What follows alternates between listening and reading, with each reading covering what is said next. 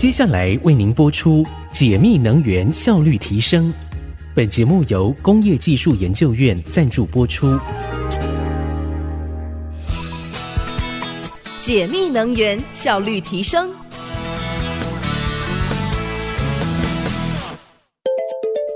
听众朋友您好，欢迎收听解密能源效率提升单元的第一集，浅谈企业能源效率。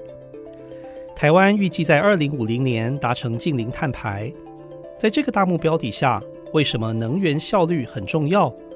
台湾对能源效率有哪些要求呢？国内外的企业有哪些节能的承诺与管理的方法呢？以下请听工研院绿能所资深研究员潘子清的分享。是工研院资深研究员潘子清，很高兴有机会跟大家聊聊什么是企业能源效率。我们先来看一下能源效率的重要性跟趋势。由于全球暖化的议题越来越受各界的关注，啊，温室气体的净零排放目标也渐渐变成是各国所追求的一个重要的目标。目前在国际上面，总共有包含了英国、日本、韩国等一百三十六个国家已经宣布他们要达到净零碳排的一个目标。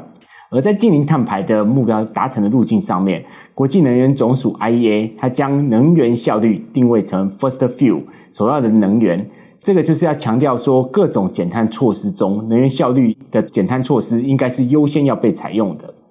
在 IEA 所建议的二零五零年的净零碳排路径上面，我们可以看到有很多工业及建筑部门一些减碳措施，还有一些技术的效率的里程碑，例如。工业的马达在二零三五年都要达到一个最佳的策略，或者是说在冷却系统上面也要有个最佳的效率。所以说，我们可以知道净零碳排的路径上面，能源效率是一个大家都要追求的一个项目。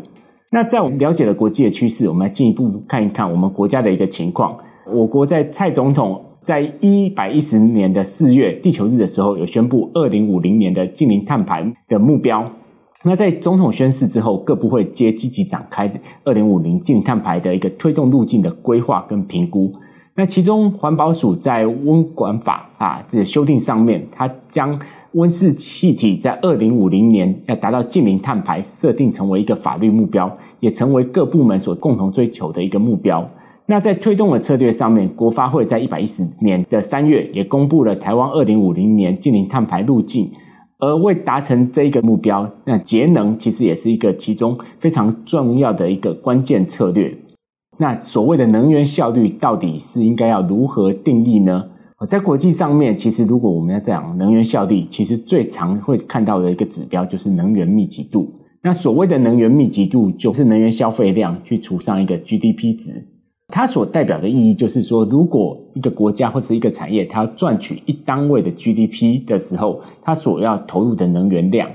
所以，当能源效率越高，它要赚取一单位的 GDP 的钱，所要投入的节能量就越少。这样子的话，我们就可以知道能源密集度它就会越低。所以说，我们可以知道能源密集度越低，其实是一件越好的事情。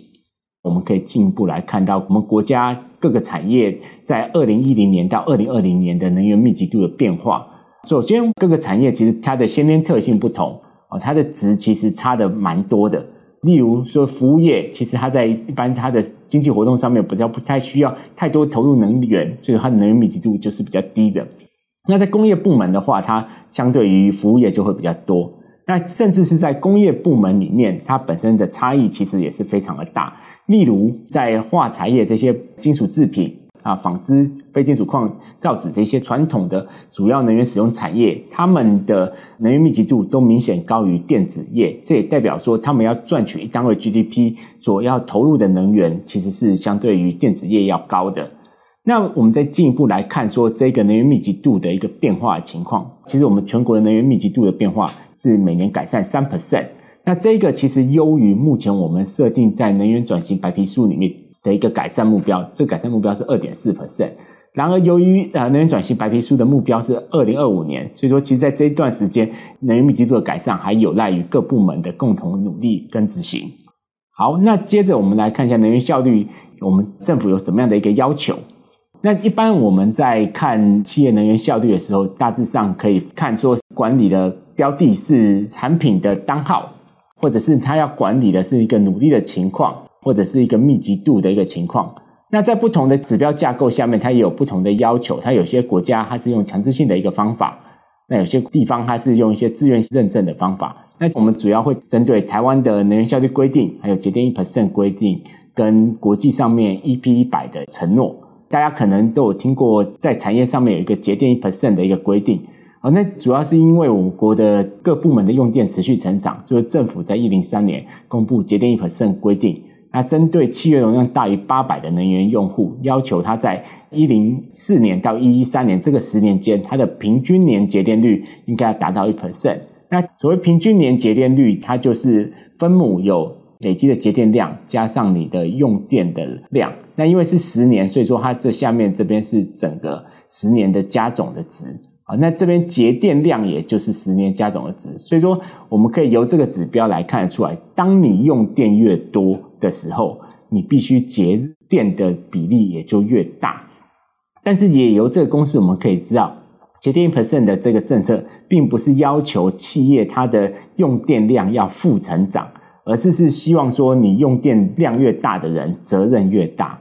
那节电措施的话，由于这个制度是要求有每个产业它每年都能够提出新的一个节电措施，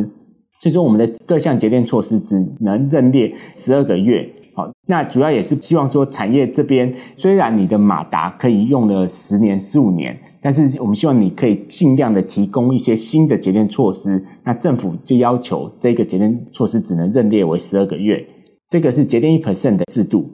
那接着我们来看一下主要能源消费产业的能效规定。那其实各个主要耗能产业它的生产特性其实不尽相同，所以说较难以一个同样的标准来规范各个产业应该要达到怎么样的一个事情。所以说，政府就针对六大主要能源消费产业订定不同的一个规定。那要特别提的是说，水泥跟造纸业在这个规定里面，它所规范的是单位产品的耗能标准。啊，因为这两个产业，它在产业内部各个工厂所生产的产品的类型比较接近。所以说，它可以借由单位产品耗能的标准来进行规范。那可能会有听众想要问说，单位产品耗能是什么？其实也就是生产一单位的产品，它所需要投入多少的能源来作为一个标准。那我举一个例子，比如在造纸业中，如果工厂生产一吨的卫生纸，它的耗能其实不应该超过四千三百六十三百万卡。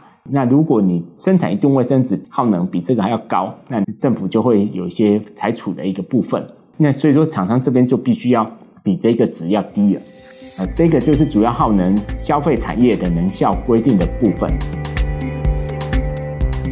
那我们来看一下，国际上目前其实为了鼓励大家来积极投入节能，做能源效率的一个改善，所以说我们也订定了一个 EP 一百响应的一个规定。呃，应该说自愿性的一个承诺。那 EP 这两个字的话，就是 Energy Productivity，就是能源生产率。这个值刚好是我们刚才所提到能源密集度这一个数据的一个导数。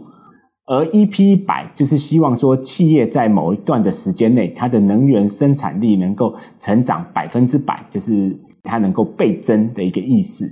那目前要怎么样获得这 EP 一百的认证呢？在 Climate Group 这个组织，它提供下列三种方式，大家企业可以择一来达成 EP 一百的认证，成为 EP 一百的会员。第一个是生产力倍增，好，他要希望企业能够承诺你在二十五年内，它的每单位耗能经济产出增加一倍，就是等于是它的呃能源生产力要提升。好，那这一个标准的话，因为他希望说是近期来做改善，所以说你的二十五年要怎么定义？那个基准年要由两千零五年之后。哦，那他这边也有举一个指标，就是说你的能源生产力可以是营收除上你的总投入能源量。第二个是说，他希望说企业可以大幅度的导入能源管理系统。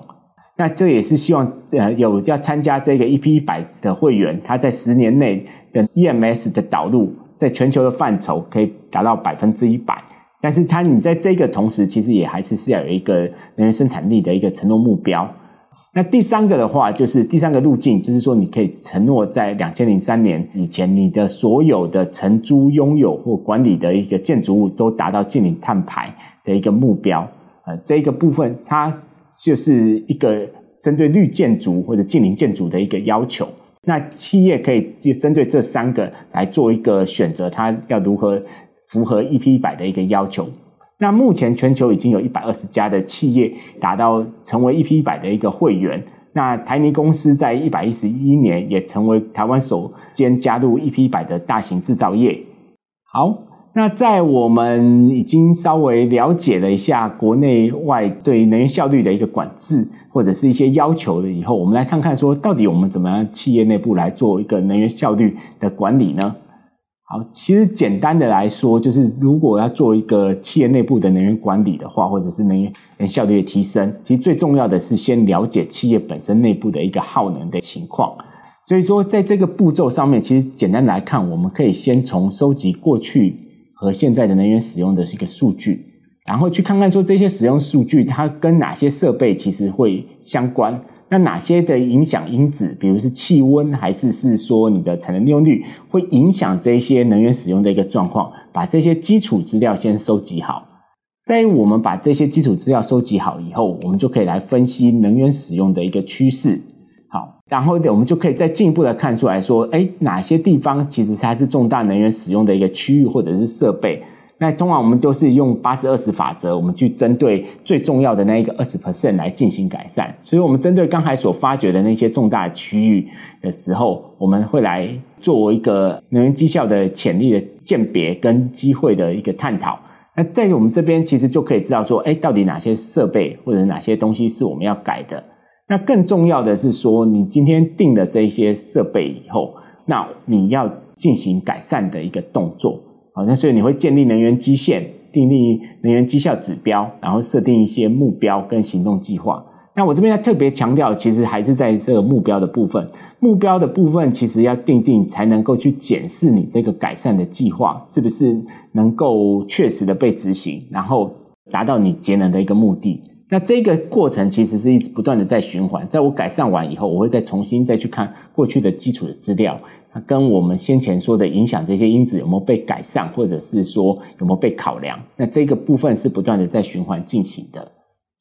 那在我们知道大概怎么样来做能源管理了以后，其实这些大致上嗯的这个过程，其实有时候会非常繁琐，因为你的设备可能很多，然后资讯很多，呃，未必能够有人力来实时监控。所以说这个时候，如果我们可以导入资讯的工具。哦，借由视觉化的一个界面来做的话，其实是可以大量省下一些人工。那今天其实一个工厂它可以有很多不同的系统，那我们借由资讯的工具在这边来进行资料分析跟管理。那你在使用端就可以有图表的一个显示。好，那我们借由视觉化的资料的时候，那管理者其实很容易就看得出来，哎，哪边其实是不是耗能有异常？还是说我过去跟现在的趋势来相比，到底是怎么样的一个情况？这样就可以及时的来掌握它的一个能源管理的一个情况。如果再更进一步来说，今天如果想要把能源管理这个内化到一个企业的一部分，那就可以考量导入 ISO 五万零一能源管理系统。那由于能源使用的资料，它其实是温室气体管理或者是碳足迹评估的一些基础。所以说，导入 ISO 五万零一，它也是有利于其他减碳工作的一个推动。那 ISO 五万零一主要是借由 PDCA 的循环机制，推动企业在能源效率的持续改善。那也希望说，企业能够达成系统化的能源管理目标。目前国际上已有超过一万九千家的场域有导入 ISO 五万零一的制度。那我国在经管会的治理评估指标中，也有把 ISO 五万零一列为是一个重要的一个评估项目。那在诱因的部分的话，其实工业局在推动 ISO 五万零一上面，它有在工业区立体化容积奖励的项目里面，对于呃有导入 ISO 五万零一的企业，它有一个立体化容积奖励的一个制度在这边。好，那我最后来做一个简单的结语。好，其实净零碳排已经是全球的一个趋势，能源效率又是其中更重要的一个措施。所以说，我国能源密集度近年虽有有改善，但还需要持续的一个提升。那针对企业的能源效率，其实国内目前主要是借由节电一 percent，还有六大嗯主要能源使用产业的呃能效规定来进行规范。那国际其实现在是以 EP 一百为呃自愿承诺的主流认证。那在企业能源效率的部分的话，其实建议大家可以借由资讯工具进行及时与经常性的监控，并可考量建置 ISO 10001，让节能的工作内化到企业的营运制度中。迈向净零碳排的明天，需要你我一起来关心。解密能源效率提升，我们下次见。工业技术研究院邀您一起从节能走向创能，探索能源新商机。